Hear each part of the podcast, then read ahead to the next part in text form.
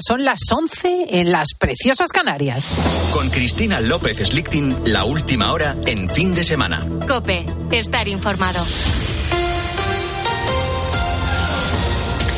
Más de 5 millones de niños sufren las consecuencias del terremoto de Siria y Turquía. Iván Alonso. Mañana se cumple un mes del seísmo y las consecuencias siguen siendo muy visibles para millones de personas. Más de 44.000 perdieron la vida y hay cientos de miles de familias sin hogar. Carmen Monclús es la portavoz de UNICEF y se encuentra en el epicentro del terremoto, en Turquía. Desde allí le ha contado a Cristina en el fin de semana de COPE cómo lo más importante ahora es el apoyo psicosocial a esos niños que se han quedado solos. Muchos ellos no solo han perdido sus padres, pueden también haber perdido sus abuelos, sus, sus hermanos, y entonces eh, digamos que su entorno más próximo pues de alguna manera ha desaparecido. Hay, es muy importante también eh, en esta situación el apoyo psicosocial en primera instancia, que es lo que estamos haciendo día y noche. España sigue siendo líder mundial en trasplantes. En nuestro país se realizaron 5.383 trasplantes de órganos en 2022. Supone que cada día se realizan 15 en los 45 cinco hospitales autorizados para realizar estas intervenciones. Y esta semana se ha producido un hito en el Ramón y Cajal de Madrid. Ha logrado realizar 22 en apenas cinco días. Este récord que ha sido posible gracias a la perfecta unión entre los diferentes equipos que participan. Lo explicaba aquí en COPE el coordinador de trasplantes del Hospital Ramón y Cajal, el doctor Adolfo Martínez Pérez. Este importante número de trasplantes realizados en poco tiempo fueron posibles gracias a la coordinación de más de 100 profesionales con los que pudimos realizar 10 trasplantes corneales, 8 renales y 4 hepáticos en el Hospital Universitario Ramón y Cajal. Y la Unión Europea ha decidido aplazar esa decisión sobre la prohibición de vender coches de combustión en el año 2035. La razón, Alemania exigiendo más garantías para los motores de combustión que usen combustibles sintéticos limpios, como ha explicado aquí en Copa en la mañana del fin de semana la corresponsal en Bruselas, Paloma García Vejero. Porque a Alemania lo que le preocupa es un punto en concreto. ¿Qué va a ocurrir con los vehículos de combustión interna alimentados con combustibles ecológicos neutros de emisiones. Y dice que hasta que no tengan esas garantías, nada de nada. Por eso, la presidencia de turno, que ahora son los suecos, ha dicho un momento, esto que se iba a votar el martes, el 7 de marzo, de forma casi automática, no va a salir, porque si Alemania no lo apoya, no sale por una cuestión de, veto. Eh, hay otros países que tampoco lo apoyan, Italia, Hungría, Polonia, pero eh, el que tiene ese poder de bloqueo, porque para bloquear necesitas sumar el 35% de la población de la Unión Europea, Italia solo no lo consigue, Italia con Alemania sí. Con la fuerza de ABC. Cope, estar informado. Real Madrid y Barcelona juegan hoy en la Liga, Luis Calabor. El conjunto blanco visita hoy Sevilla para jugar contra el Betis. ¿Cuál es la última hora de los de Ancelotti y Miguel Ángel Díaz? El Madrid ha viajado esta mañana a Sevilla con las bajas por lesión de Alaba y Mendy y la del sancionado Luca Modric. Además, Lunin con gastroenteritis se quedó en Madrid. Las dudas, como casi siempre, están en el centro del campo. En principio, Chouameni podría ser titular junto con Tony Cross. Dependiendo de la posición de Valverde, Rodrigo podría tener también cabida en el once inicial. Enfrente un Betis, informa Isaac Escalera que tiene las bajas de Fekir y de Canales. Va a dirigir el partido el colegiado Soto Grado. Antes jugará el Barcelona ante el Valencia con la intención de meter presión al Real Madrid y situarse a 10 puntos a las 4 y cuarto. Además, a las 2, Valladolid Español y 6 y media, Rayo Athletic. Y en la Fórmula 1, hoy ya es un gran día para Fernando Alonso, Carlos Miguel. Siguen las buenas noticias para Fernando Alonso, que ahora también es manager de pilotos. Ayer ganó uno de ellos en Fórmula 3, Pepe Martí, piloto barcelonés de 17 años, y hoy lo ha hecho el brasileño Bortoleto. Ha abrazado a los dos y eso le hace afrontar el día todavía con más motivación y más alegría. Sale en la quinta posición por el lado limpio y va a tener una batalla preciosa con Carlos Sainz, que está en la cuarta plaza. Muy favorito los Red Bull, pero ojo que detrás de Verstappen va a haber una pelea a seis pilotos por ver quién ocupa el segundo puesto del podio. Y en baloncesto, Liga Andesa, derrota ayer del Barcelona en Zaragoza 85-83. A las 5, Obradoiro, Real Madrid, los blancos pueden ser líderes en solitario si ganan. Sigues en COPE, continúa esta hora ya el fin de semana con Cristian. Iván Alonso, muchísimas gracias. Nos juntamos dentro de una hora para las noticias y aquí empieza la trepidante tercera hora de fin de semana de COPE. Escuchas fin de semana. Con Cristina López Slichting. COPE, estar informado.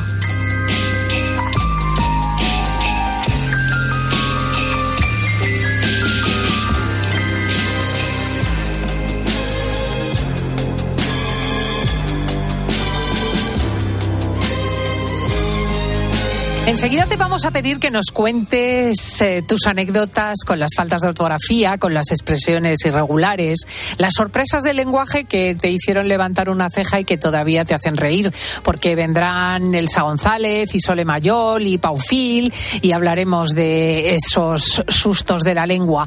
Entre tanto, ¿eh? ya ha entrado marzo, hoy es día 5 y claro, toca ver qué viene en el mundo seriéfilo, que ahora la gente está súper aficionada a las series. Tenemos con nosotros a nuestro experto, Javier García Erevalillo, para repasar las que están llegando y nos esperan en las próximas semanas. Hola, Javier. Muy buenas tardes, Cristina, ¿cómo estamos? Bueno, tardes a las 12 y 5, Sí, sí, 11 y 5 en Canarias, no sé yo decirte. Tienes un concepto tempranero. ¿Has Ven- comido ven- ya o qué? Vengo de un viaje con un poco de jet lag, así que Ah, estoy todavía con, con horario raro. Bueno, tenemos ya un catálogo de series de 2023, oye, maravilloso, que por supuesto vamos a compartir con los clientes y me atrevo a decir que algunas hasta te van a entusiasmar a ti. Bueno, vamos a ello, a ver si voy aprendiendo.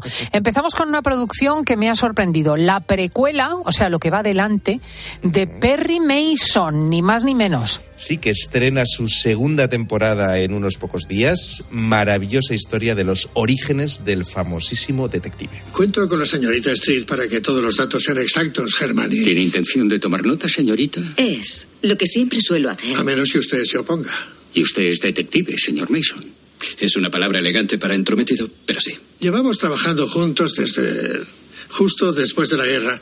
Le di su primer trabajo al volver de Francia, ¿no es cierto, Perry? ¿En qué podemos ayudarle? No soy yo quien necesita ayuda, señor Mason. Matthew y Emily Dodson han sufrido un acto indescriptible. Están muy consternados. Considere que estamos a su servicio.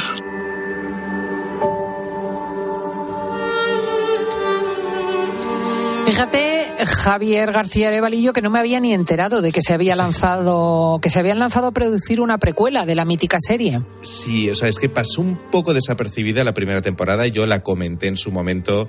Eh, creo que necesita ganar adeptos porque es una maravillosa producción. Mm, No me atrevo a llamarlo precuela, es más bien una serie de los orígenes del detective abogado cuando no era más que un joven fotógrafo de investigación al servicio de un abogado. Hasta que, como hemos escuchado, se ve implicado en un caso desgarrador, el secuestro de un bebé que sale mal y termina con el pobre niño muerto. Aquí, evidentemente, hay que advertir de que el tono de la serie es radicalmente más, o sea, bastante más oscuro que la mítica serie de los 60, pero definitivamente merece la pena con un estilo y una trama que me recordó por momentos esa maravillosa primera temporada de True Detective, por ejemplo. Y además con actuaciones, bueno, pues con el, el, el mítico actor protagonista de The Americans, con Tatiana Maslany, en fin, es una pedazo de producción. Bueno, bueno, bueno. Vamos a cambiar de tercio. No abandonamos el género thriller con una producción que, aunque se estrenó en febrero, no comentamos hace un mes. Sí, reconozco que no la tenía en el radar hasta que vi el tráiler hace una semana y la vi esa misma noche del tirón. Fíjate. o sea, ojito. ¿Pero cuántos capítulos? Eh, son ocho, son ocho capítulos, o sea, telita. Eh, hablamos de The Consultant, el consultor. Buenos días, camaradas. Mi trabajo es observar, optimizar, mejorar. Trabajamos para un sociópata. Ese tipo no es quien dice ser. Puede que se le ve muy bien su trabajo. Yo no estaré aquí eternamente. Solo soy un consultor. El consultor, ni más ni menos que Christoph Waltz, al frente de una serie un poco, un poco incalificable, según oigo. A ver, decir que esta serie es rara sería injusto. Lo es, sin duda, mm, porque mezcla elementos que hasta podríamos calificar por momentos o sea, en- en- de, de- de realismo mágico.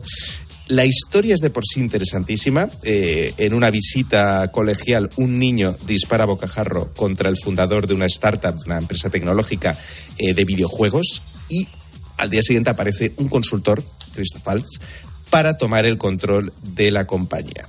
Un consultor que parece absolutamente fuera de sitio y que empieza a mostrar comportamientos inquietantes. Mm, ya veo, porque escogieron al actor que dio vida a Hans Landa en Malditos Bastardos. Es que Valls es media serie y parte de la otra. Todo lo que transmite en cada línea de diálogo, en cada escena, es lo que hace que te enganches desde que aparece en pantalla. Vamos a, yo, es que me queda hasta las 4 de la mañana, o sea, de verdad. Eh, insisto en la combinación de géneros porque por momentos podría ser una serie sobre las locuras del mundo startups, en otro parecería que es una paradoja, una parodia lo pantomima full del rol de los consultores y por momentos parece una serie de terror psicológico. Solo tengo algo que decir a quien dude que vea el primer episodio. Si te engancha, lo que verás en los siguientes siete episodios es cada vez mejor. Bueno, ahí queda, Ahí el consultor. Y si esta serie puede dar yuyu a los espectadores, la siguiente serie es lo contrario, un chute de positividad. Es efectivamente la serie del buen rollo. Llega la tercera temporada de Ted Lasso. El club Richmond ha anunciado a su nuevo entrenador, Ted Lasso. Es usted un estadounidense que ahora entrena un equipo de fútbol a pesar de saber poco o más bien nada sobre dicho deporte. Con visos quiero un montón. A la de tres, una, dos, tres. ¡Con visos quiero un montón! ¡Ritmo! ¡Buen trabajo! ¡Oh! Roy Ken ha dicho buen trabajo. No nos dejan de llegar, no nos dejan de llegar buenos comentarios de esta serie y de la plataforma en la que podemos verla. A ver, para mí es un gran descubrimiento. La serie en sí, desde luego, y la plataforma que decididamente ha apostado por la calidad y las producciones diferentes y en algunos casos profundas. Estoy ¿Cuál pensando es? en Severance, en ¿Cuál es la- separación. la plata- Apple, Apple, Apple, sí, ya me lo dijiste O sea, el otro día que merece la pena. Súper, súper interesante. En el caso de Ted Lasso, con permiso de, de White Lotus, es una de las mejores comedias que se han hecho recientemente. Quizá baja un pelín en la segunda temporada, pero la primera es, es una maravilla. La historia, como hemos escuchado, de un entrenador de fútbol que, que viene de, saber poco o nada, o sea, muy poco convencional, con el maravilloso Jason Sudeikis interpretando un papel que tantas veces aquellos que somos aficionados a Saturday Night Live le hemos visto interpretar. Podría decir algo parecido a lo que he dicho en The Consultant. Quien no la haya visto y dude de engancharse o no, que se atreva con el primer capítulo y quien necesite de verdad un buen chute de humanidad, de amabilidad, aquí va a tener un verdadero regalazo que mal no nos viene. Y nos vamos acercando al final de la lista y resulta que encontramos una serie española. Sí, una serie que tiene muy buena pinta y que tiene, mm, vamos, a mí me ha, me ha recordado en algunos momentos a producciones similares. Hablamos de Hasta el cielo. Vivimos al margen. Estamos fuera. Por eso tenemos que cuidar los unos de los otros. Para sobrevivir. Para que todo esto que tenemos desaparezca en un momento. Necesito hablar con tu padre. Tengo algo muy gordo. Esos jamones son pata negra. Valen una millonada. Dale la gracia a tu padre de mi parte, ¿vale? No, no te equivoques, que soy yo la que os voy a sacar de aquí. No, no son audios de, mm, eh, del caso mediador. Eh, no, hace, tanto tiempo que disfrutamos de la casa del papel, de la casa de papel, perdón. Eh, vamos a, tener la precuela de, de- de Berlín y vimos cómo una buena producción española podía tener escala global. Después vinieron otras producciones como El Inocente, que a mí personalmente me entusiasmó, o La Chica de Nieve, muy, muy reciente. Ahora vamos con este thriller que tiene, entre otros, a Luis Tosar, que busca seguir explorando, parece, en la línea de, de ladrones, de golpes de infarto, eh, de atracos, en fin, y que tengo, honestamente, muchísimas ganas de ver cuando la estrene. Si es que no hay nada como una buena serie de atracos. Y además lo hemos visto recientemente, le- la misma, en la misma plataforma con Caleidoscopio. Al final, sin muchas alaracas ni artificios, tienes una producción que, cuyo principal objetivo es entretener, mantener al filo del sofá al espectador para ver oye, qué, es lo siguiente que va a pasar, cómo van a salir de este, de este tinglado y en este caso además española. Así que confío en que mantengan el nivel de las últimas producciones patrias porque nos estamos haciendo un hueco en el mundillo y eso son muy buenas noticias. Bueno, pues hemos dejado lo mejor para el final, claro. Efectivamente, no en vano tenemos su música en la entradilla del programa. Una de las mejores series de la última década estrena su cuarta y última temporada. Vuelve y nos deja la grandísima Succession. Ya se lo comenté a Kendall. a pesar de los rumores y teniendo todo en cuenta, voy a esperar un par de años. ¿Quieres decir que Seguiré en mi sitio como presidente y consejero delegado de la empresa. ¿Qué estás de qué? Lo que has oído, hijo, o como siempre no escuchas. No es para tanto.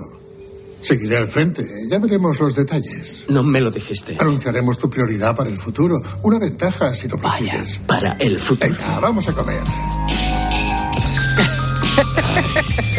es, es maravilloso. Encanta. Es que, o sea, y eso, y eso, eso es de la- el corte de la primera temporada que, que- que, vamos, o sea, yo me llevé eh, una de las sorpresas de mi vida porque es que me enganché desde el primer minuto eh, esa combinación maravillosa de diálogos mm, hilarantes, chispeantes. En fin, eh, acaban de estrenar el tráiler definitivo de la cuarta temporada. Qué ganas, de verdad, qué ganas.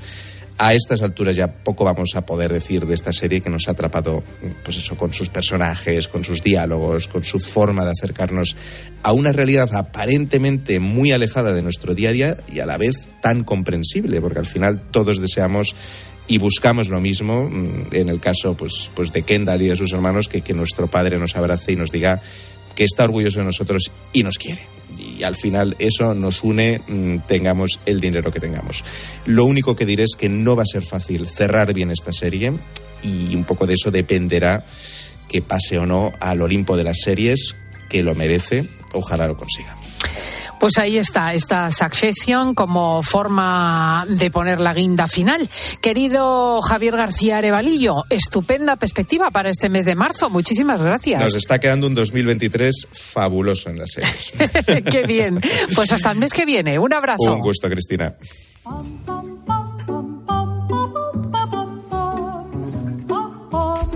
Menudo salto, menudo salto que vamos a dar en la historia, pero antes voy a saludar a nuestras amigas, porque ha venido Sole Mayol, muy buenos días a nuestra actriz, buenos días a Elsa González, maestra de periodistas, Buenos días, buenos días, Cristina Sol. y, y a, a Elsa le corresponde decirnos que fue noticia la semana que viene y nos va a dar un salto desde las series del futuro a la Edad Media. No te Nada cuento nada más y nada, menos. pero muy feminista, ¿eh? En esta ocasión y además una mujer que merece la pena ser recuperada. Bueno, Urraca Primera de León. Un 8 de marzo, el Día Internacional de la Mujer, pero de 1126 fallece la primera reina de Europa no consorte, hace casi 900 O años. sea, la primera reina que no lo es por estar casada con un señor, sino per se. Eso es. Y lo pagó, ¿eh? Y lo pagó. Fíjate. Bueno, Doña Urraca, eh, la batalladora o la temeraria, eh, no se le pusieron nada fácil. Doña Urraca nace en León en 1081. Es la primera mujer de Alfonso VI y de Constanza de Borgoña. Eh, la forman dos tutores, en principio para reinar, pero a los 12 años nace su hermano Sancho, destinado al trono, y ese mismo año fallece su madre. Antes, con ocho años, es prometida a Raimundo de Borgoña, un noble francés que ayuda a Alfonso VI en su cruzada contra los almorávides. Parece que el matrimonio se celebra incluso antes de los 12 años. Fíjate, ¿eh? Vamos, tempranísimo su padre divide el reino. Urraca gobierna Galicia junto a su marido, mm, era eh, mucho más que lo que es Galicia ahora, ¿eh? Y su hermana, medio hermana realmente, Teresa de León, y su esposo, el, eh, condado de Portucalense, entre el Duero y el Miño. El origen de lo que es el reino de Portugal es el norte de Portugal. Eh, reserva León y gran parte de Castilla para su hijo. Con apenas 13 años, Urraca da a luz a Sancha. Parece que tiene después unos siete embarazos fallidos y por fin nace su hijo Alfonso. Pero fíjate qué cosas, ¿eh? Urraca casada a los 12, con 13 da luz a Sancha. Tiene Eso siete embarazos fallidos y da a luz a Alfonso. Fíjate, ¿eh? Y tendrá más partos después. Cuando ella cumple 26 años, fallece su esposo, eh, que tenía 11 años más, eh, en Grajal, en Palencia. Traslada el cadáver de su marido a Santiago de Compostela y se asegura el reino, allí habla con los nobles, a condición de permanecer soltera. Doña Urraca gobierna en solitario Zamora, Salamanca, Ávila, el suroeste de León y Galicia, ya en ese momento, ¿eh? cuando muere su marido.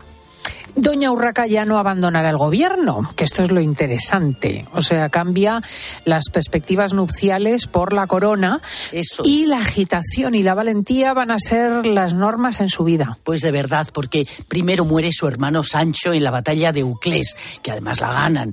Eh, su padre Alfonso VI reúne a los nobles en Toledo y les comunica su decisión de nombrar heredera a doña Urraca, que no era muy normal en la época, ¿eh? aunque yerra gravemente al imponerle un nuevo matrimonio. O sea, confía en la hija, pero como ves, no del todo. En contra de, la opinión de nuestra protagonista, insta que se case. Eh, tampoco querían los nobles, eh, porque temían que, que llevara el reino de un lado a otro. Mientras tanto, Urraca, con refuerzos gallegos, defiende Segovia, porque están los almorávides ahí apuntando. Es la frontera de- del reino en ese momento.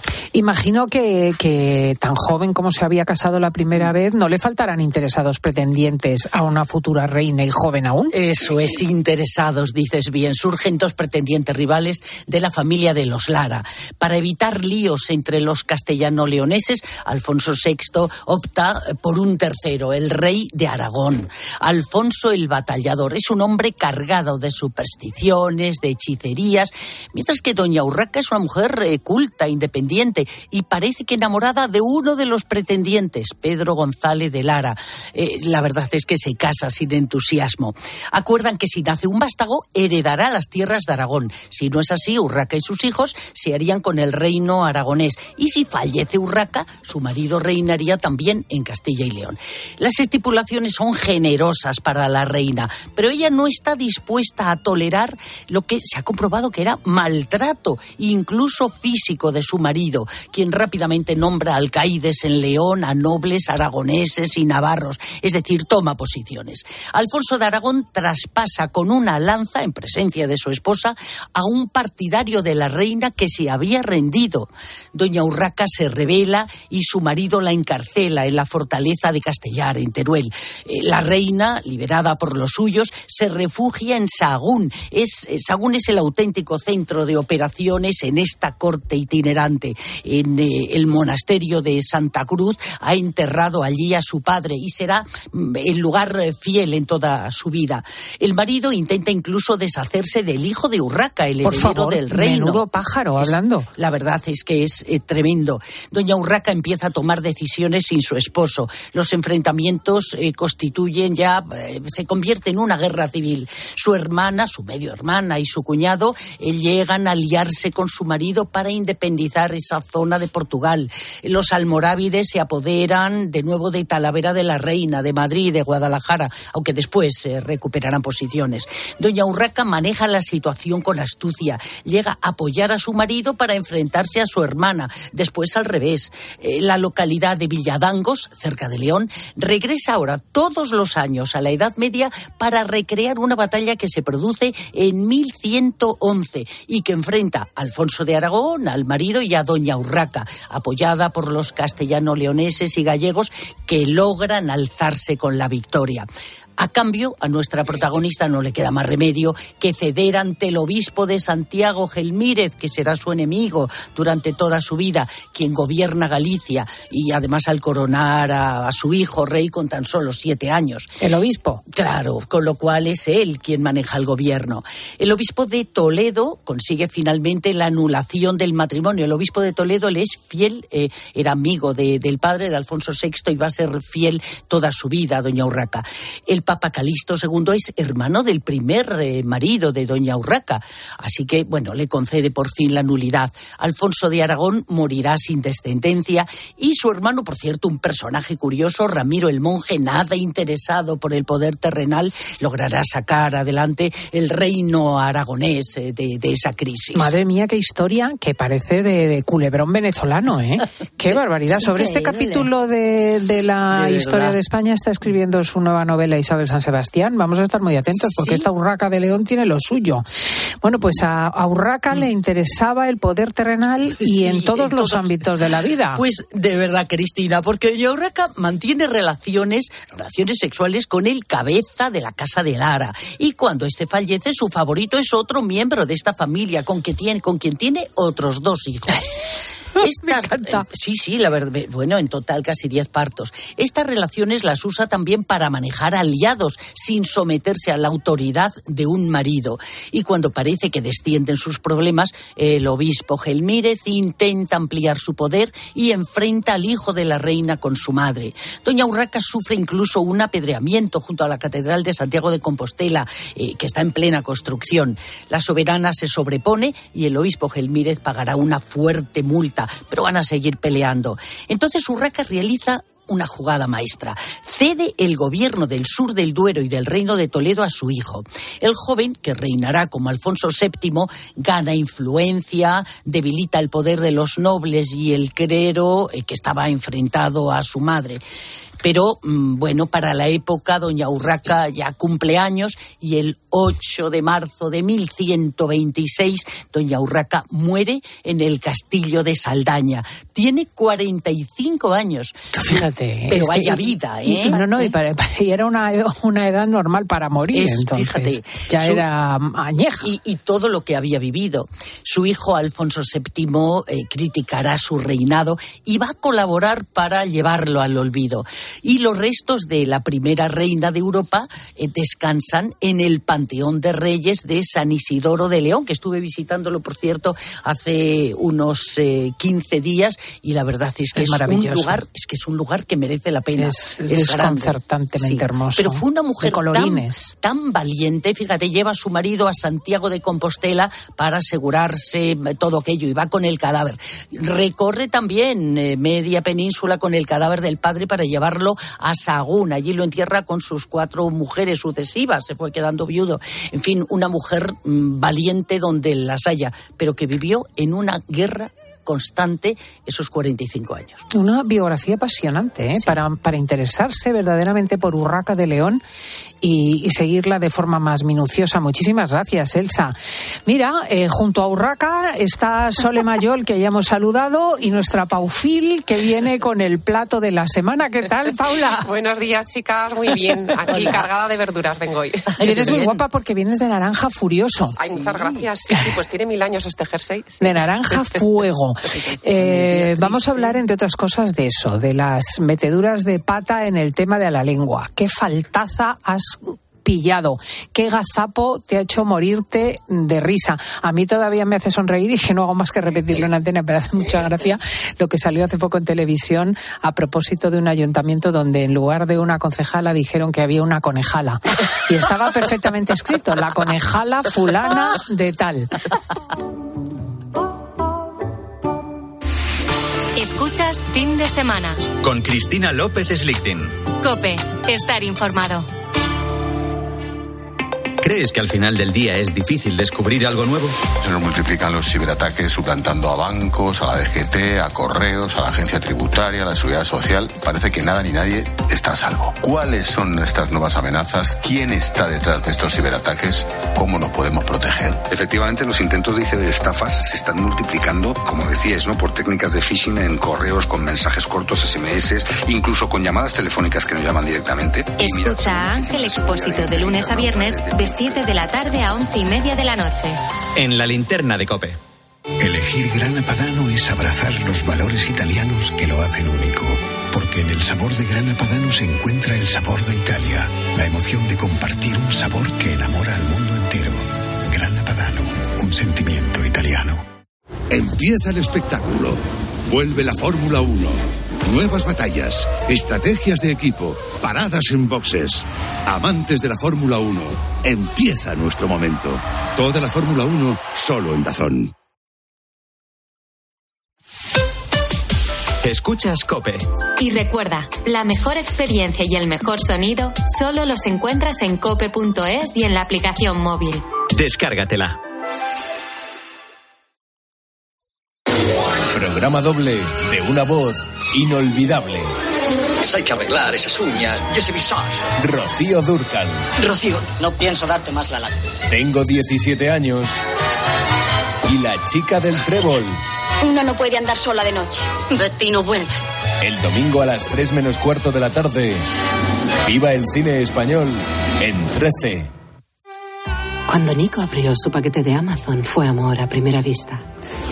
Con su diseño depurado y gran poder de succión, el aspirador derrochaba calidad por los cuatro costados y por un precio menor del que jamás habría soñado. Cinco estrellas de Nico. Empieza a buscar en Amazon hoy mismo. Descubre una experiencia única en las tiendas porcelanosa. Productos innovadores, diseños exclusivos, espacios vanguardistas. El futuro es ahora y es porcelanosa. Y del 3 al 18 de marzo aprovecha los días porcelanosa con descuentos muy especiales. Porcelanosa, 50 años construyendo historias.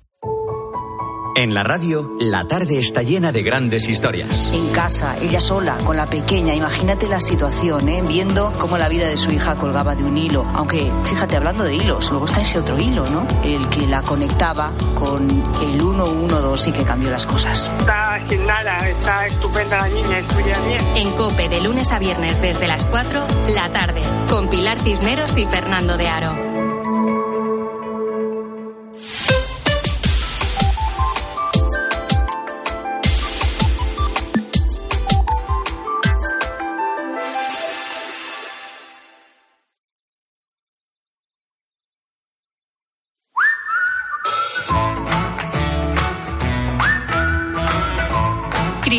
López Slichting. Fin de semana. Cope, estar informado. Come on and clap your hands, baby,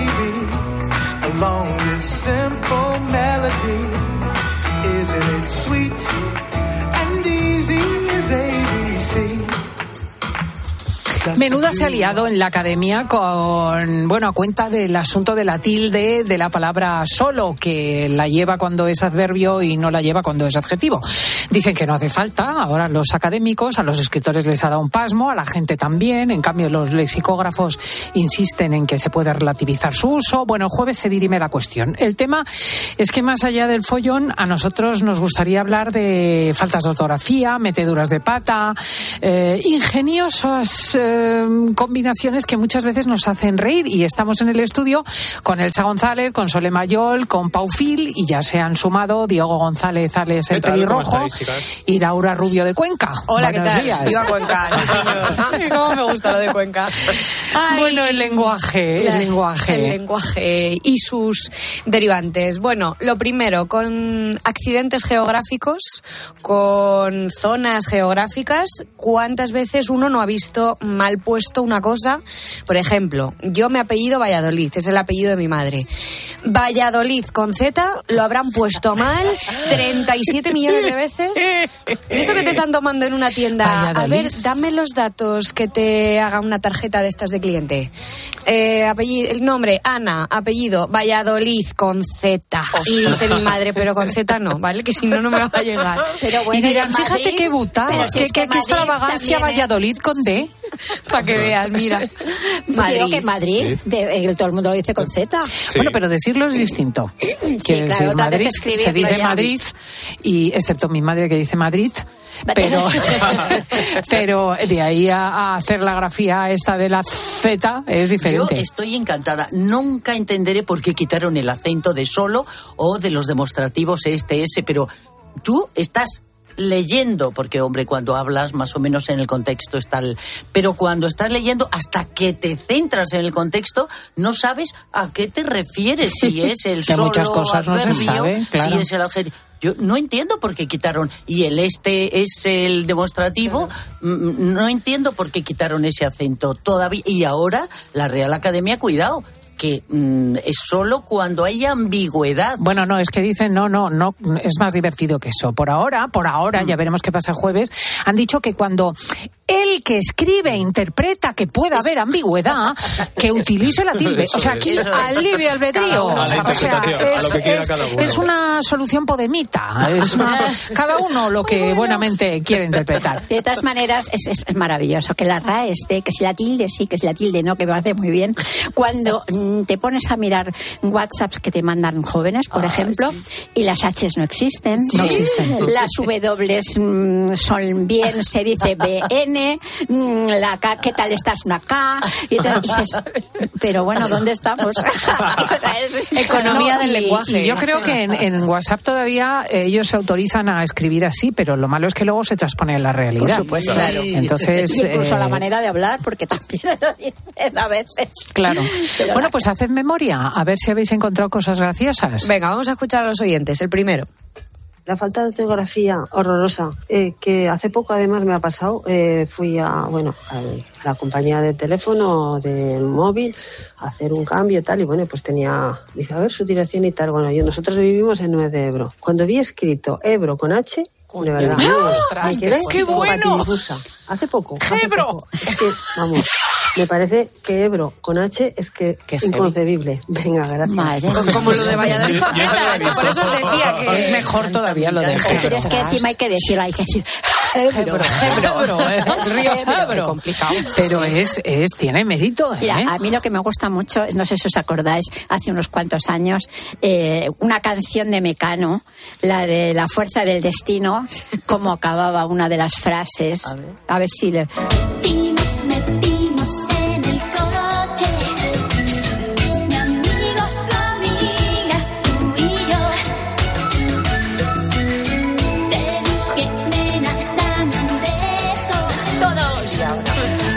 Tú contestaste que no.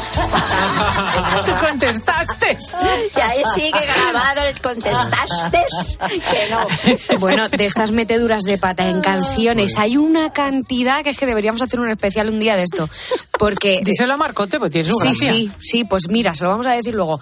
Eh, sobre todo estas nuevas de reggaetón que Ay, salen ahora, esas le dan patadas al diccionario, pero por todos los sitios. Sí, pero eso O sea, es aposta, ¿no? O eso dicen.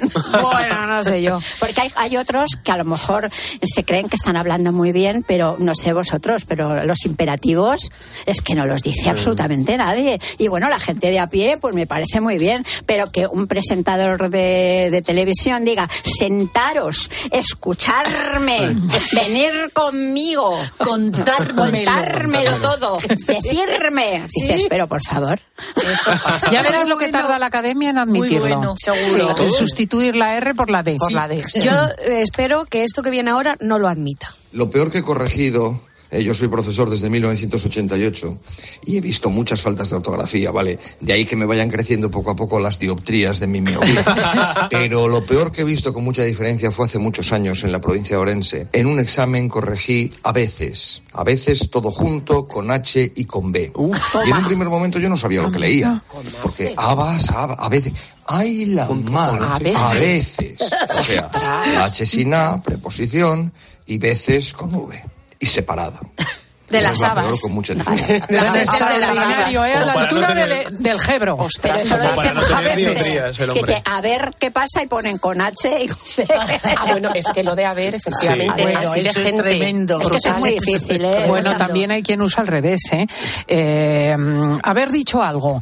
eh, a, Y te lo pone. preposición, separado, V. Sí, sí. Haber dicho- Sí, sí, sí, lo del haber es, es una el, cosa. y el echar, el echar de casa, por Bueno, ejemplo, que lo eso- escriban con H, o Claro. el yendo con, con que el echar tiene un truco. Pero Sí, esto de la me veces de que este señor tiene tú. mucho mérito, ¿eh? Lo de Este- echa la, ¿cómo no? Echa, Echar, echa la H por la ventana. por la ventana, por donde quiera. Claro. Eso no lo Que oído nunca. a esta oyente le va a venir bien este consejo. Mi talón de Aquiles con las faltas de ortografía es con la letra H, que no sé cuándo hay que ponerla con la palabra eh, echar.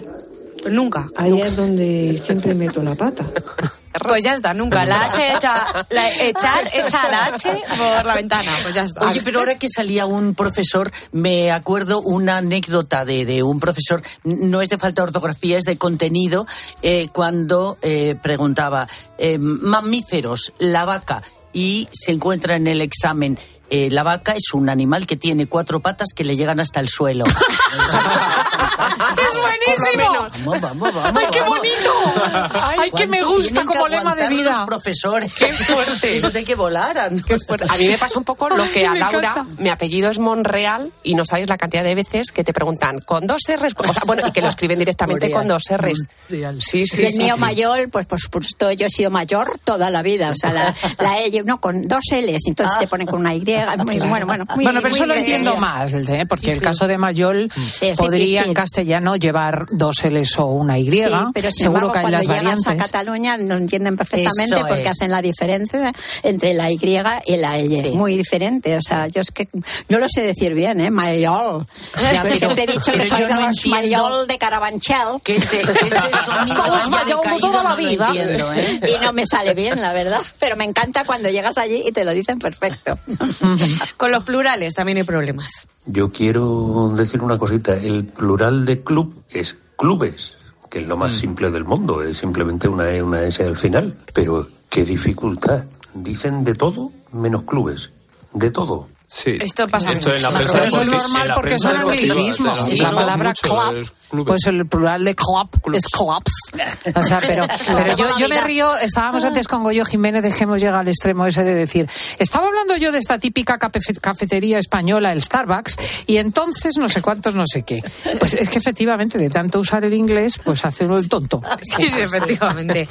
Bueno, hablábamos antes también de esos personajes históricos que parece que tienen un apellido, o sea, que son, tienen un apellido compuesto y parece que son dos personas. Pero es que algunos ya hasta con un apellido, sí, Casi. claro, pero hasta con un solo apellido lo hacen. Citando a José Saramago me encontré en escrito Sara con mayúscula, Mago con mayúscula y separados. Indudablemente esa persona creía que Saramago era Que elegía el género también. Pero vamos a ver si eso no lo hizo una ministra. ¿Quién, es- quién Sí. hizo aquello? Espérate que me lo busco. bien. Sí, sí, sí, efectivamente, ya lo encontraré. Ya no. Esta es muy buena. Bueno, otros también graves. En una ocasión recibí un correo electrónico que después del texto el remitente se despedía con la frase un cordial salido. Un cordial salido. Con lo sucedido, el Boletín Oficial del Estado publicó una resolución en la que hablaba del Consejo General del Joder Judicial. Me encanta. No, eso no es el corrector. Lo del salido sí que puede ser el corrector, pero, pero lo del joder ¿eh? O sea, no estamos hablando de un artículo, no, en el Ay. boletín oficial del Estado. Sí, mira, lo de Saramago efectivamente fue un error de, de Luego Esperanza con las comas, la verdad es que, que ya sí que se hace cada cosa, porque nosotras jugábamos mucho en virtudes con las comas en el lenguaje y hacíamos de dos, de dos eh, diosas, Alfredita y Atenea, que estábamos en el Olimpio. Y cuando yo iba a entrar, pues. Elena En decía... el Olimpio. Por favor, cuando entre le decís, oh, diosa, oh, diosa, por favor, poned la coma. Oh, diosa. Porque, claro, Pasas de la maravillosa diosa a ser odiosa directamente. ¿Has visto la coma, la importancia? No, pero a veces se mete en una coctelera y salen las comas, los puntos y comas y Y punto y todo. coma, que casi ha desaparecido, por Sí, cierto. ¿eh? es verdad, yo, no se ve, se ve muy poco. Luego está muy útil. una cosa que lo hace muchísima gente y me da una rabia también el detrás mío o detrás Ah, es convertir en un detrás posesivo. de- Detrás de. o Eh, el, el, el, el- hay el muchos complemento. ejemplos de esto, pero esto del detrás mío Va detrás de oh, mío. eh, el comerte la Que, la que es que solamente con un acento, término es una cosa y terminó es otra. Es- y es la misma palabra, me la dejas sin no lo que Revolver significa. y revolver. Claro, que decía esta mañana el interlocutor de Antonio Finches, Ray. sí, Claro, a revolver también. A- con el A, con la a moto, a revolver. Ah, eso es bonito, eh, la moto. Término es término, terminó y, Y termino. Fíjate, Termino, ¿eh? claro. o sea, son Sí, sí, tres. sí. No, que eh, puede hacer una tilde. Eso es. Vamos a escuchar más. Una de las cosas que más rabia me dan del lenguaje es cuando la gente dice delante mío y detrás tuyo. Eso es una cosa que está, no la podré claro. entender jamás. Y me suena fatal. Y cuando en una revista de cocina recomiendan que las croquetas las rebocemos en pan rallado, no en pan rallado. Yo lo he intentado hacer, pero por muchas rayas que le hago al pan, las croquetas no me salen bien. Lo siento muchísimo. Un beso. Claro, Pero- claro, claro. Rayado de rayas No, y rayado de, eso de es, migado, ¿no? Yo Ay, qué he encontrado gracioso. también aquí una frase estupenda que es de cuando no se podían decir muchas cosas y que había mm, hacía, había censura y no sé si habéis mm, no, lo habéis leído a lo mejor seguro decían los de la codorniz bombón no bombín esa bombón como cojín esa X me importa tres X que me cierren la edición eso lo dijo la codorniz en un momento Eso que es iban a cerrar por decir algo que buenísimo y estaba es mal. un clásico. Bueno Bombín, era. esa bombón. Sí. Como cojines a X. o mi madre, que se acordará, le tengo que preguntar sobre ese tema, Me que una de las cosas que hacía era, el- la palabra cojín era muy difícil y, y- y- y no la distinguía de cojón. Y yo recuerdo perfectamente haber ido de niña al zapatero y decir, a ver si me puede usted poner un cojoncillo en lo que es la planta del zapato. Y el zapatero, ja, ja, ja. Además, en aquella época era diferente el trato con las mujeres. Sí, señora, sí. Manolo, que hay que ponerle un cojoncillo en el zapato. Y mi madre sin enterarse del, eh, de la broma, No ¿no? Y toda la mañana con el cojoncillo. Bueno, como el coger, Coger. cada vez que voy a ver a mi Ay, hijo y tal en América. Y claro, mm, sabes que estás. Pero no te das cuenta, alguna Sí. vez no usas el verbo, pero después ya dices, mira. Y claro, te miran con una cara como diciendo, "Mm, qué salida.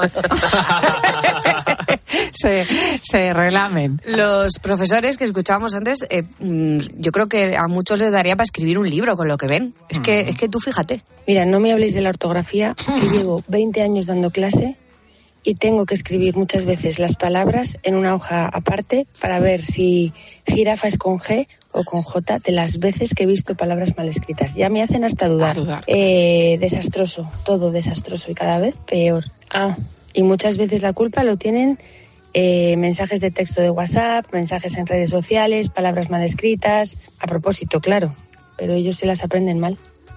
Sí, sí. Es que es, que es- verdad que a veces tienes que escribir A veces una hay que escribirlo. para que te haga daño a los ojos y tal, porque Y yo hay veces es que digo, no lo sé seguro, y lo pongo en el teléfono En y el, el mismo corrector te dice, pues ah, fíjate, me parecía de una manera o de otra. O estos que dices que no pones tampoco la la, eh, la, La tilde. la tilde, no, que pues no, en este, no queremos saber la verdad. No, coma, queremos saber la verdad. Ah, Que claro. Solamente con una coma es Cambia. absolutamente... Bueno, fíjate en el teatro. Sí, sí, que el, si el texto está mal escrito, Sí, claro. puedes hacer interpretar el guion de una forma completamente Yo lo he preguntado diferente. muchas veces qué quiere decir esto, porque a veces que es una cosa absurda, yo qué sé, lo que quiere decir el director. Bueno, y cuando es lee eso. uno instrucciones de aparatos electrónicos Uf, que no entiendes lo que pone, de verdad que es que no consigo entenderlas. O sea, estoy desmontando el pie de un micrófono en casa y no con- es que no sé lo que pone. Porque no traducen entiendo. del chino directamente, lo meten en un El corrector traductor. y tienes toda la razón. No se entiende Es- nada. Nada, no sabes de qué están hablando. cuando tienes que interpretar una, una sentencia judicial, no entiendes nada. Bueno, pero ahí Me puede res- ser Me resulta un por lenguaje. abstruso el lenguaje, sí, pero, pero el, el- el- el tecnológico este es que no significa nada, o sea, es mentira, no significa absolutamente. Pasa a veces con algunas leyes, no significan nada. O sea, les das vueltas y vueltas y vueltas y no entiendes nada. o lo de la RAE, no. lo de la RAE de esta semana. O sea, a ver si lo encuentro. Es que es una cosa verdaderamente asombrosa. Sí, la ambigüedad a tono personal. Este, ha mandado una oyente un correo, Rosa María Marín, y dice, trabajaba de auxiliar de enfermería y al leer el volante que había rellenado el médico ponía textual. A, sin H, venido el facultativo. Ostras. O sea... Es que... El facultativo, Pero- espero, facultativo espero que bien. con K. Por lo menos lo entendía No, el volante. Pero el, el ha venido... uf, Claro, y luego decía, pero se ha ido. Qué bueno. Pero se ha ido. Bueno, vamos a escuchar alguno más. El pasado jueves escuché en televisión a tres periodistas pronunciar una locución latina de forma absolutamente errónea, con un doble error. Me refiero a la expresión motu proprio. Todo y los el rato lo dicen mal. periodistas, repito, tertulianos, Sí, sí, sí. De motu se propio. refirieron a ella con preposición y sin R. Dos dijeron de motu propio y otro dijo por motu propio. Señor. Por su moto. Lo he visto escrito, no sé si ayer o esta mañana, y no voy a decir dónde. En lugar de decir motu propio, como les suena mal, dicen de motu propio. Y es se que se dice ancho. muchísimo. Sí. Y la R va a terminar diciéndolo así ya todo el mundo. Pero yo creo que ayer te escuché a ti, Cristina, usarlo fenomenal. Además, te detienes. Bueno, es que si no me arranca bien. la profesora de latín mía las orejas y el profesor de la universidad. Yo tengo un cuñado que escribe poesía maravillosa y es- tiene varios libros y, y me decía que hay veces que te confundes y que hay una errata a lo mejor o que lo, lo ponen bien en el libro y que termina haciéndose un poema mejor. O sea, que tú a lo mejor querías decir fácil, pero la rata es ágil y ese mismo poema cobra otro sentido diferente y que le parece muchísimo mejor y que muchas cosas que pasan así, que, que bueno, que lo aceptan como una cosa más poética de lo que era antes, ¿no? Y que se puede hacer un poema basta con la, la una lista de la compra perfectamente. Qué bonito, ¿eh? El lenguaje, qué plasticidad. Uno más. A mí lo que me hace gracia es cuando oigo en, en la radio y en la televisión, el gobierno de España ha topado los precios del gas y la electricidad. No, hombre, no. Hay que decir, el gobierno de España ha limitado los precios del gas y electricidad. Los únicos que topan son los animales que tienen cuernos. Por ejemplo, toros, vacas, cabras. Esos sí, esos topan. Es que a ver si hay más animales. La última de la cuernos. que ha dicho que efectivamente Ana Que va a Patricia. Martín no, no tiene mérito ni Marta Ortega por presidir grandes multinacionales, que lo que hay que hacer es topar las hipotecas. Hija, topar no, topar las vacas. Claro, yo topo, yo topo, tú topas, él topa. De todas maneras, hay algunos usos álgido, ya sabemos que es quemando tal, y, y a veces se usa. Quiero decir que el mal uso casi hace costumbre. Bueno, y transforma el significado. ¿eh? Porque eh, en ocasiones lo llega a admitir la academia, esos cambios, ¿sabes? Mira, estuvimos en un, hace unos hace bastantes años en la República Dominicana y pasábamos todo el día por una por los días por una calle que había un cine con un cartelón enorme y ponía que la, como se llamaba la película era Me vas a Bobel loca. Y al día siguiente dice, pero ja, ja, ja, ja, ja, ja, venga a reírnos y alguien de lo debía decirle, mira que no está bien dicho y al día siguiente ponía, me vas a volver loca. pero nunca Claro. logramos ver, me vas a volver loca, que es ya dificilísimo. Pero eso del volver empieza a oírse Volver, en la medida sí, en que sí. también hay más dominicanos entre nosotros y el rap, el rapeo, porque luego Claro. hay eh, hispanoamericanos que hablan mejor que aquí, ¿eh? Traen Pero unas que palabras sí. del siglo XVI incorporadas a la lengua bellísimas. Pero en fin, este volver del mundo rapero tiene lo va a suyo. volver. Como lo de Abril, Ferral. Ah, pues vamos a ver, vamos a ver, vamos si, si nos procedemos a abrir Abril. la sección de las recetas, de las reletas. De las recetas, sí. Bueno, hoy os he traído una ensalada de, de verduras y garbanzos con una salsa de yogur. Que, bueno, es una ensalada que nace un poco del aprovechamiento, eh, porque se puede hacer con cualquier tipo de verduras que tengamos en casa, en la nevera. Pero Y, quieres decir con cualquier tipo de legumbre. eh, bueno, es que es una ensalada de verduras Ah. y garbanzos así templadita con una salsa de, de yogur. Mm, Y es bueno, distinta. es verdad que se hace al horno y viendo cómo está ahora el tema de la luz, eh, os animo a que esta receta la hagáis en grande, en una cantidad eh, más grande, eh, sobre todo rollo así batch cooking para que tengáis a lo largo de la semana porque se, le puede dar mucho uso. Bueno, bueno, yo la he hecho al horno, también se puede hacer en freidora y vamos con los ingredientes para dos personas. Vamos a necesitar tres zanahorias, dos chalotas, también podemos usar cebolla, yo es que utilizo chalota. Un brócoli, eso sí, el brócoli vamos a usar lo que es la parte del arbolito, el tallo, como ya sabéis, podemos hacer tortillas, que ya las hicimos. Eh, luego, 200 gramos de, mm, de garbanzos cocidos, yo he usado los de bote. Eh, sal y pimienta al gusto y aceite de oliva extra, pues un buen chorrito. Para elaborarlo es súper sencillo. Tenemos que pelar las zanahorias y cortarlas en trocitos pequeños. Eh, hacemos lo mismo con las chalotas. Bueno, la chalota yo la he cortado así a la larga, en juliana. El brócoli, como ya os he dicho, lo vamos a cortar en trocitos pequeños, lo que es la parte de los arbolitos, y el tallo lo, lo guardamos. Y los garbanzos, lo que tenemos que hacer, como son de bote, yo los he escurrido bien para quitarle el líquido que trae, que por cierto, el líquido que trae, no sé si sabéis que se llama aquafaba y que se pueden hacer muchas recetas con él porque es así, eh, tiene una textura rollo al- a la clara del huevo y se pueden hacer merengues y se pueden ¿En hacer. Anda, yo lo tiro. Yo Sí, también sí, lo sí, sí. tiraba. Pues Yo se puede, sí, pues tú cuando los escurres eh, lo, eh, lo pones por debajo un cacharrito para colar ese agua, porque además es agua de la, de la cocción del propio garbanzo. Y tiene así una textura gelatinosa y ya os digo que se pueden hacer mousse, merengues, tal, que un día haré una receta para traerosla. Lo Ah, utilizan ¿sí? mucho los veganos para hacer tipo de recetas y tal, tanto en dulces como en salados. Pues eso tienes que traer el próximo Sí, día lo para tengo que, lo hacer, sí, sí, porque además, aunque puedas pensar, yo lo he hecho alguna vez en mousse, aunque puedas pensar que el garbanzo salado lo asocias tal, pero no nos acuaja como las eh, claras a punto de nieve ya te digo que lo puedes hacer en rollo dulce y queda, queda muy rico. Así que. Date cuenta. Venga, pues hacemos esta semana La los próxima garbanzos semana y guardamos el caldillo con el para el siguiente fin de. Entonces hemos cortado las zanahorias, las cebollas y el brócoli. El brócoli, los garbanzos ya los tenemos escurridos y lo que tenemos que hacer es ponerlo en la bandeja del horno, en- le ponemos un poquito de papel eh, de hornear, lo ponemos todo junto y lo aliñamos con la pimienta, la sal y un buen chorro de aceite de oliva virgen extra. Lo llevamos al horno durante 30 minutos a 180 grados. Como ya os he dicho, se puede, eh, se puede hacer en freidora. ¿Vale? Eh, sería la mitad de tiempo más o menos, entre 15 y 18 minutos, también a 180 grados, pero en freidora eh, habría que darle la vuelta a mitad de tiempo. Para este tipo de preparaciones yo lo hago al horno porque al final el gran problema que tienen las freidoras de aire es el tamaño. Claro. Entonces ya aprovechando que lo encendemos sí. el horno, pues ya metemos ahí bien de verduras y lo tenemos. Bueno, eh, mientras está en el horno vamos a preparar una salsa súper rica que ya os digo que la combinación de sabores queda brutal. Eh, vamos a necesitar para la salsa un yogur natural o de soja o cualquiera que no tenga sabor. eh, Uy, sabor, sabor. Sa- sabor, sabor ni azúcar.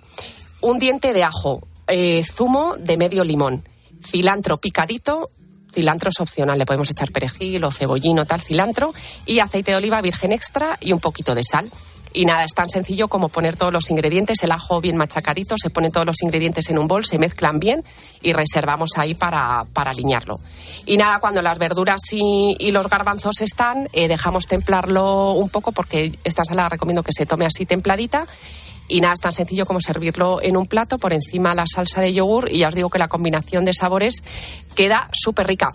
Y aparte, lo que os he dicho antes, eh, si hacéis eh, verduras al horno, este tipo de preparación o cualquiera, es muy bueno porque te puede aguantar en la nevera entre 4 o 5 días bien guardado y luego lo puedes utilizar durante la semana para acompañar un pescado, para acompañar una carne, mm, que llegas por la noche y no te apetece cocinar, pues te haces una tortilla francesa y lo acompañas de las verduras. O lo echas en los huevos y puedes hacer una tortilla rellena. Y voy más allá, eh, lo le puedes echar un caldito de verduras y lo trituras y tienes una crema. Y ya si le pones un huevo poché a la crema. Y además yo creo que puedes cocina de aprovechamiento. coger muchas cosas a lo mejor que te hayan sobrado, pues unas verduritas que solo Todo. te queda un poquito, que no, no te da Tú para abres la nevera y dices, unos tengo medio brócoli. garbanzos de un cocido y lo dejas aparte, yo qué Todo. sé. Sí, sí, esas cosas. Pues ahí lo tenéis. además, ahora, o sea, Ensalada de garbanzos y verduras con salsa de yogur. Y no tiréis el caldo, que el domingo próximo aquí aprenderéis a utilizarlo. Queridos, Paufil, Sole Mayol, Elsa González, tú quédate y lo cuentas luego. Vámonos a las noticias. Estás escuchando Fin de Semana. Y recuerda que si entras en cope.es, también puedes disfrutar en tu móvil del mejor entretenimiento con Cristina López Slichting. La vida siempre nos pone a prueba. Por eso en PSN Previsión Sanitaria Nacional hacemos más fáciles los momentos difíciles. Protege tu futuro y a los que más quieres con la mutua en la que confían los profesionales universitarios desde hace más de 90 años. PSN Previsión Sanitaria Nacional. Aseguramos sobre valores. ¿Y tú que vives en un piso? ¿Qué necesitas para tu seguridad? Pues yo vivo en un bajo y tengo un pequeño patio. Es muy fácil acceder y necesito que esa zona esté protegida. Pues con la alarma de Securitas Direct lo estará. Gracias a sus sensores y cámaras de seguridad exteriores, si accede un intruso al patio, lo detectan. Y además, se enciende un potente foco de luz para disuadirlo. Y es que tú sabes lo que necesitas y ellos saben cómo protegerte. Llama ahora al 900-666-777 o entra en securitasdirect.es y descubre la mejor alarma para ti. Escuchas Cope. Y recuerda, la mejor experiencia y el mejor sonido solo los encuentras en cope.es y en la aplicación móvil. Descárgatela. La gama eléctrica Citroën Pro se carga en la descarga o cuando acabas la carga. La de cargar, no la del punto de carga que viene incluido. Y cargado viene también tu Citroën Iberlingo con condiciones excepcionales financiando. Vente a la carga hasta fin de mes y te lo contamos. Financiando con PSA Financial Services. Condiciones en citroen.es. ¿Compraste un coche entre 2006 y 2013? Puedes recuperar entre el 10 y el 15% de lo que pagaste por él. No pierdas el tiempo. Llámanos al 900-264-820 o entra en arriagaasociados.com. Arriaga Asociados. Hagámoslo fácil. Elegir Gran Padano es abrazar los valores italianos que lo hacen único, porque en el sabor de Gran Padano se encuentra el sabor de Italia, la emoción de compartir un sabor que enamora al mundo entero. Gran Padano, un sentimiento italiano. ¿Buscas diversión? A las 10 de la mañana la tienes asegurada con Carlos Herrera en Herrera en Cope. El sistema es guion alert, que llega a nuestro móvil y nos advierte de catástrofes o grandes emergencias. Sí, la conexión es por radiofrecuencia. Ahora, insisto, que Naranjo se entere que es la alarma suya en el móvil. Eso ya es distinto, claro. Escucha Herrera en Cope, de lunes a viernes de 6 a 1 del mediodía. El problema es que me suena la alarma y empiezo, dígame, dígame. Digo, otro, otro que se ha equivocado. Será verdad. Con Carlos Herrera.